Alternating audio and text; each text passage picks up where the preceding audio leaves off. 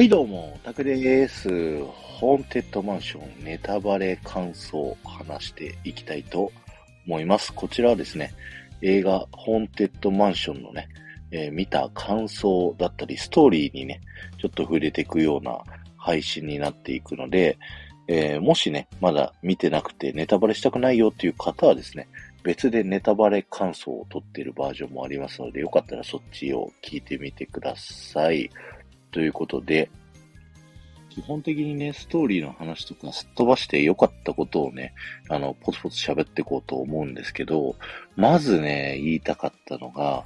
あのー、ハリエット役のティファニー・ハディッシュさんなんですけど、僕、この人をね、ずっと映画で見てて、あのー、霊媒師の役の人なんですけど、すっごいなんかね、こう、見たことあるこの人みたいな風にね、なんか思ってたんですよ。で、後からね、パンフレットに書いてあるインタビューを見たときに、霊媒師役ということで、自分の好きなね、あの、ゴーストっていう映画の、えー、ウーピー・ゴールドバーグっていう、あの、女優さんをね、すごい参考にしたっていうね、ことが書いてあって、もうまさに、僕、子供の時にね、見てすごい好きだった、ゴーストニューヨークの幻っていうね、映画に出てくる、ウーピーゴールドバーグっぽいなっていう風に思ってたところに、すごいまずテンションが上がりました。ディズニーじゃない。いきなりね、話したところ。で、他にもね、いろんなね、あの、ゴーストのところ、好きなところいっぱいあったんですけど、僕が個人的に好きだったゴーストは、あの、無限の廊下のね、間にあった、あの、銃の決闘するゴースト。あの、銃をさ、持ってさ、背中合わせに離れてって、撃ち合うっていうさ、ゴーストがいて、これは、ホーンテッドマンションのアトラクションの、あのー、食堂のシーンですね。僕たちアトラクション乗ってると上から下をね、見下ろすと、あの、半分透けてるさ、ゴーストたちがいっぱいいるっていう、あの、部屋にいるゴーストで、あの、下じゃなくて、上のね、天井のとこを見ると、あの、絵がね、決闘の、それこそ映画に出てきたそのまんまの絵の、えー、ゴーストが出てきまして、で、打ち合うんですよ。だそこが完全再現されてるのが、めちゃくちゃ良かったなっていうのと、あと、伸びる部屋。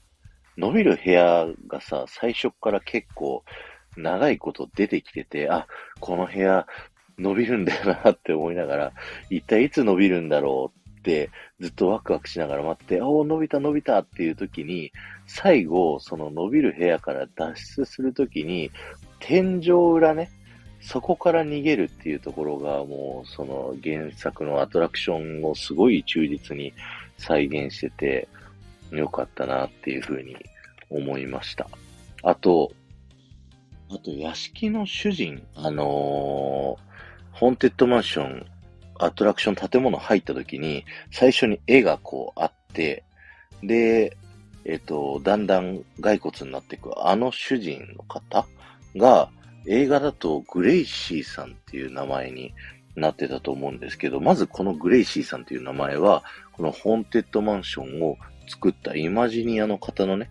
名前をもじってるんですけど、これがね、あの、面白くて、というのも、あの、アメリカのホーンテッドマンションって、あの、ファンの人たちが作った独自のバックグラウンドストーリーっていうのがあるんですよ。それが、この主人の名前がマスター・グレイシーって言って、伸びる部屋の、あの、綱渡りしてる女性の絵、その人がリリアンっていう名前なんですけど、そのリリアンが奥さんなんですね、グレイシーさんの。で、そのリリアンが、マダム・レオタ、あのガラスの中にいる女の人によって殺されちゃって、みたいな。で、マダム・レオタにマスター・グレイシーも殺されそうになるんだけど、自分は天井裏で自殺をして、自殺をしたことによってマダム・レオタが、え、出した魔法が、そのマスター・グレイシーに当たらずに自分に返ってきちゃって、えマダム・レオタは水晶の中に閉じ込められちゃったみたいなストーリーがあって、これはね、あの、公式なものではなくて、ファンメイドな、え、ストーリーになってるんですけど、そのファンメイドのストーリーを、こう、ちょっと拝借して、この屋敷の主人をマスター・グレイシーさんっていうね、グレイシーの名前がこう使われてるっていうのが個人的にはすごくテンションが、えー、上がりました。あ、公式じゃないやつも、あの、ちょっと取り入れるんだと。で、こう、今まで語られてこなかったホーンテッドマンションの公式のストーリーは、999人の亡霊がいて、1000人目の亡霊を待っているというだけのストーリーだったのが、この映画で、ハットボックスゴーストがその大元の屋敷の主人で、えー、その千人の、えー、亡霊が揃うと、亡霊たちが解放されるということで、その千人目の亡霊を探すために、こう人をね、入れ込んで、えー、幽霊ならんかというふうに誘うというね、はい、そんなストーリーに変わってたということで、ホーンテッドマンションの、こう、歴史というものがね、新しくこう、作られたっていう、そんな感じになるので、いろんな意味ですごい熱い映画だったな、というふうに思いました。ただ、あの、この映画、ホーンテッドマンションのアトラクションを、まあ、そんなに、ここまでホーンテッドマンション愛があれば感動するんだけど、まあ、数回乗ったよぐらいの人だと、そんなに楽しめないんじゃないかなって正直思いました。それこそ、あのー、パイレーツ・オブ・カリビアンみたいにさ、あの、ちょっとアトラクションの様子はチラチラあるけど、基本はオリジナルストーリーです、みたいな方が、結局いいのかなでも、前回のエディ・マーフィーのホーンテッドマンションなんか、いろんな人とこの評価とか見るとさ、このホーンテッドマンション、今回のホーンテッドマンションの評判が悪くて、エディ・マーフィーのやつの方が面白かったみたいに今言ってる人がいるんですけど、あの、エディ・マーフィーのホーンテッドマンションが公開されたこと、頃は、原作と大きくかけ離れすぎてて、もう別物だみたいな、はい、そんなね、ことを言われてたりとかもしたので、まあ、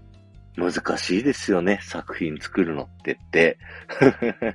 改めてそんな風に思いました。ただ、今回のホーンテッドマンション、アトラクションが好きなね、僕とか、あの、テトリスとか、まあ、ディズニー好きな皆さんは、非常に楽しめる映画になってると思いますので、またね、あの映画を見ずにこの放送を聞いた方はですね、えー、ぜひ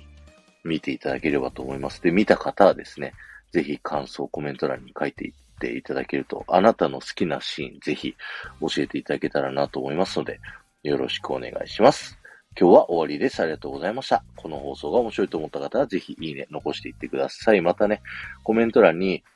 そのあなたの好きなホーンテッドマンションのシーン、えー、ぜひ書いていってください。あるいは、えー、キーワードとしてですね、えー、UP ゴールドバーグ好きですと、コメント欄にキーワードだけでも結構ですので、ぜひ書いていってください。